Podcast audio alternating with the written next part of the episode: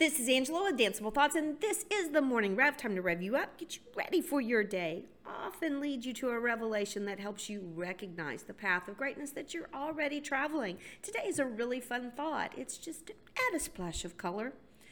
I have a lot of sports team spirit. I'm very much into my school colors. Be true to your school.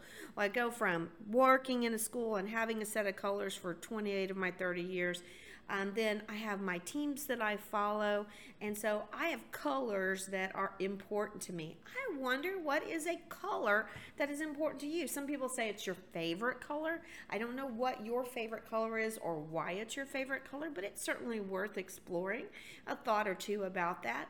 For example, I often say that green is my favorite color because green is the color of growth. What is your favorite color?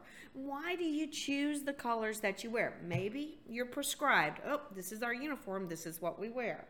But what is when you are given the opportunity to add a splash of color to anything you're around, whether it's a colorful pen that you're writing with, it's a sign that you're making, it's a pillow that you throw onto a couch, what dictates to you that choice, that splash of color?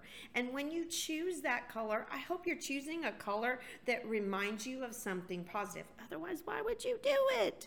Okay, so make your splash of color something meaningful to you. Maybe you do it with a piece of jewelry, maybe you do it with an object on your desk. Maybe it's a frame for a photograph that adds a splash of color. Wherever you can and whenever you can, add splashes of color to your life. They usually bring you joy, and there ain't nothing wrong with that. Make your world colorful and bright, and I think you'll really love the reactions that you get from yourself and others.